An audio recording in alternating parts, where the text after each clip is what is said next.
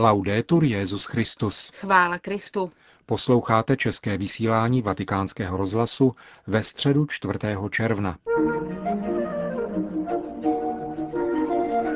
Psal přímo ze srdce, proto dodnes promlouvá k lidem. Ačkoliv chtěl žít jako mnich, z boží milosti se stal sluhou služebníků božích. Proto je velký a ukazuje míru pravé velikosti, řekl Benedikt XVI. při dnešní generální audienci, kterou už po druhé věnoval svatému Řehoři Velikému. Cari fratelli e sorelle, Drazí bratři a sestry, ritornerò oggi in questo nostro incontro del mercoledì alla straordinaria figura v našem dnešním setkání se vrátím k mimořádné postavě papeže Řehoře Velikého, abychom přijali z jeho bohaté nauky další osvícení. I přes rozmanité závazky, jež se pojily s jeho funkcí římského biskupa, nám zanechal četná díla, z nichž církev v následujících stoletích brala plnými hrstmi. Kromě rozsáhlé korespondence, tzv. registr, o kterém jsem mluvil minulou katechezi a jež obsahuje více než 800 dopisů, zanechal nám především spisy exegetické povahy. Mezi nimiž vynikají komentář ke knize Job, známý pod latinským názvem Moralia in Job, homílie na Ezechiela a homílie na Evangelia. Dále pak významné dílo hagiografické povahy, dialogy, které Řehoř napsal k povzbuzení langobardské královny Teodelindy. Hlavním a nejznámějším dílem je bez pochyby Regula Pastoralis, kterou papež napsal na počátku svého pontifikátu se zřetelně programovým cílením. Chceme-li zběžně probrat tato díla, musíme nejprve zaznamenat, že Řehoř se ve svých spisech nikdy nesnaží vytyčovat nějakou svoji nauku, svou originalitu. Spíše má v úmyslu nechat znít tradiční nauku církve. Chce být jednoduše ústy Krista a jeho církve na cestě, kterou je třeba projít směrem k Bohu. Příkladné jsou v této souvislosti jeho exegetické komentáře. Byl vášnivým čtenářem Bible, k níž přistupoval s cíly nikoli pouze spekulativními. Měl za to, že z písma svatého musí křesťan brát netoliko teoretické poznatky, ale spíše každodenní potravu pro svou duši, pro svůj lidský život v tomto světě. Například ve svých homílích na Ezechiela klade silný důraz na tuto funkci posvátného textu. Přistupovat k písmu svatému kvůli uspokojení vlastní touhy po poznání znamená upadat do pokušení píchy a vystavovat se riziku sklouznutí do hereze.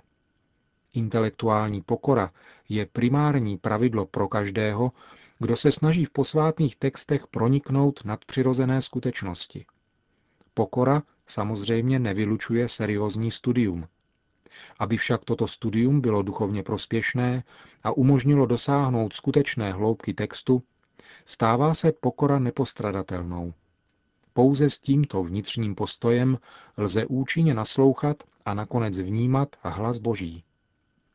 Z druhé strany, jde-li o slovo Boží, pak porozumění nebude ničím, pokud nepovede k činům. V homílích na Ezechiela se nalézá jedno pěkné vyjádření, podle něhož kazatel musí své pero namočit do krve svého srdce, aby mohl dosáhnout až k uším bližního. Čteme-li tyto homílie, vidíme jasně, že Řehoř psal skutečně krví svého srdce a proto k nám dodnes promlouvá. Questo discorso Gregorio sviluppa ulteriormente nel commento morale a ciò Toto pojednání rozvíjí Řehoř také v komentáři ke knize Job, kde ve stopách patristické tradice zkoumá posvátný text ve třech dimenzích jeho smyslu. Dimenzi literární, dimenzi alegorické a morální, jež jsou dimenzemi jediného smyslu písma svatého. Řehoř nicméně spatřuje mírnou převahu v morálním smyslu. V této perspektivě předkládá své myšlení za pomoci několika příznačných dvojčlenů. Vědět konat, mluvit žít, poznat jednat. Jimiž naznačuje dva aspekty lidského života, které by měly být komplementární, ale které se nezřídka stanou protichůdnými. Morální ideál, komentuje, spočívá vždy v uskutečňování harmonické integrace slova a činu, myšlení a závazku, modlitby a věnování se povinnostem vlastního stavu. To je cesta k uskutečnění oné syntézy, díky níž božství se stupuje do lidství a člověk se pozvedá až ke stotožnění s Bohem. Velký papež načrtává úplný projekt života autentického věřícího. Komentář ke knize Job proto během středověku představoval jakýsi druh sumy křesťanské morálky. Značným významem a krásou se vyznačují také homílie na evangelia. První z nich byla pronesena v bazilice svatého Petra během adventní doby roku 590, a tedy pár měsíců po zvolení na Petrův stolec a poslední byla pronesena v bazilice svatého Vavřince na druhou neděli po letnicích roku 593. Papež kázal lidu v kostelech, kde se slavilo tzv. stácio, zastavení, což byly zvláštní modlitební ceremonie během významných liturgických období nebo o svátcích titulárních mučedníků. Inspirativní princip, který spojuje tato různá vystoupení, je syntetizován ve výrazu predikátor, kazatel. Nejenom boží služebník, ale také každý křesťan má za úkol být kazatelem toho, co zakusil ve vlastním nitru podle příkladu Krista, který se stal člověkem, aby všem přinesl zvěst spásy. Horizont tohoto úkolu je eschatologický, Očekávání naplnění všech věcí v Kristu představuje myšlenkovou konstantu velkého papeže a stává se inspirujícím podnětem veškerého jeho myšlení a každé jeho činnosti. Odtud vyplývají jeho neustálé zmínky o bdělosti a nasazení v dobrých skutcích.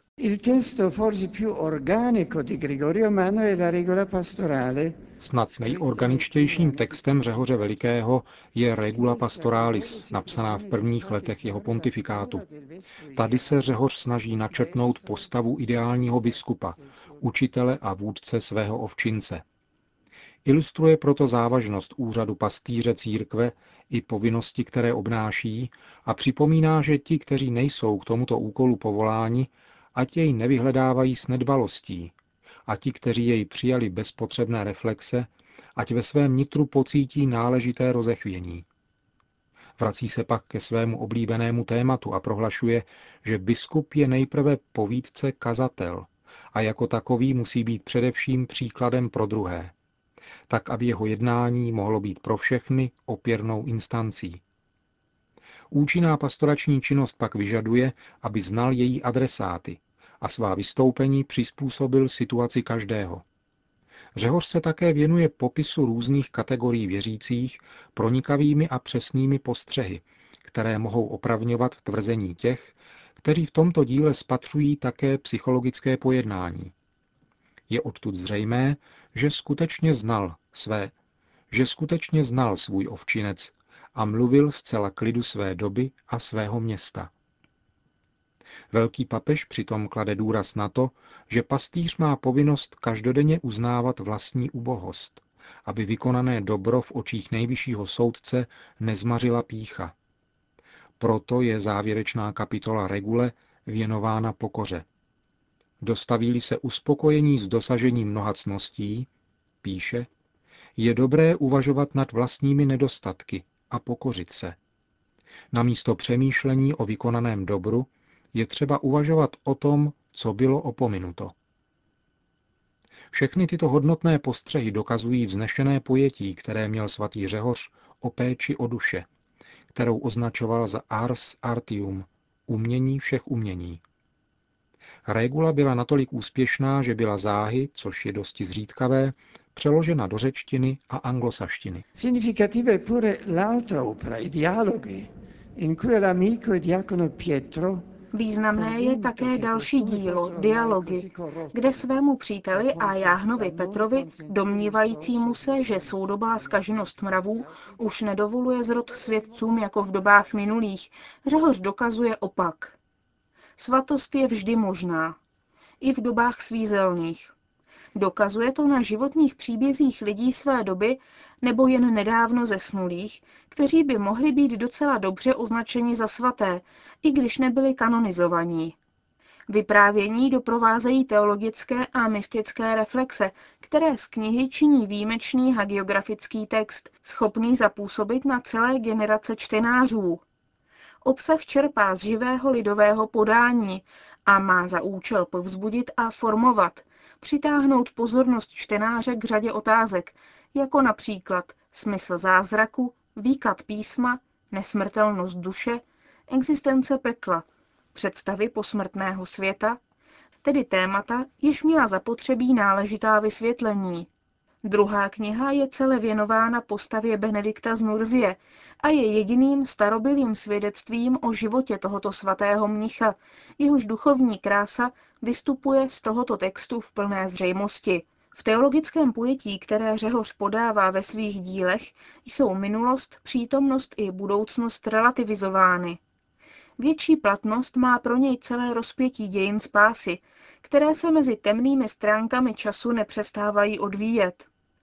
Je příznačné, že do této perspektivy uprostřed komentáře ke knize Job zasazuje zprávu o konverzi Anglů. Spatřoval v tom událost představující pokrok Božího království, o němž pojednává písmo, a proto ji právem mohl zmínit v komentáři k jedné posvátné knize. Podle něho se mají hlavy křesťanských společenství snažit vykládat dění ve světle Božího slova – v tomto smyslu cítil velký papež povinnost směřovat pastýře a věřící na jejich duchovní cestě k osvícené a konkrétní lekcio divína, četbě písma, zasazené do kontextu vlastního života. Prima di concludere è doveroso spendere una parola sulle relazioni che Papa Gregorio coltivò ještě než skončíme, je třeba se zmínit o vztazích, které papež Řehoř pěstoval z patriarchy Antiochie, Alexandrie i samotné Konstantinopole. Vždy se snažil rozpoznávat a respektovat jejich práva. Varoval se jakýchkoliv zásahů, kterými by byla omezena jejich legitimní autonomie. A třeba, že se svatý Řehoř v kontextu své historické situace postavil proti titulu ekumenický ve vztahu k patriarchovi Konstantinopole, Nečinil tak, aby omezil či popřel jeho legitimní autoritu, ale poněvadž měl starost o bratrskou jednotu univerzální církve. Činil tak především ze svého hlubokého přesvědčení, že pokora by měla být základní cností každého biskupa a tím spíše patriarchy. Řehoř zůstal ve svém srdci prostým mnichem a proto byl rozhodně proti vznešeným titulům. Chtěl být, řečeno jeho vlastními slovy, servus servorum dei, služebník služebníků božích. Toto označení, které používal, nebylo v jeho ústech zbožnou formulí, ale pravým projevem jeho způsobu života a jednání. Byl vnitřně zasažen pokorou Boha, který se v Kristu stal naším služebníkem, omil nám a omývá naše nečisté nohy. Proto byl přesvědčen, že zvláště biskup by měl tuto pokoru Boha napodobovat a tak následovat Krista. Jeho přáním bylo žít opravdu jako mnich, v neustálé rozmluvě se slovem Božím, ale z lásky k Bohu se dovedl stát služebníkem všech. V dobách plných soužení a utrpení uměl být služebníkem služebníků. A právě proto, že jím byl, je veliký a ukazuje i nám míru opravdové velikosti. Řekl během dnešní katecheze při generální audienci Benedikt XVI. a po společné modlitbě odčenáš udělil všem přítomným své apoštolské požehnání. Sit nomen Domini benedictum. Et adiutorium nostrum in nomine Domini. Qui feci celum et terra. Benedicat vos omnipotens Deus, Pater et Filius et Spiritus Sanctus.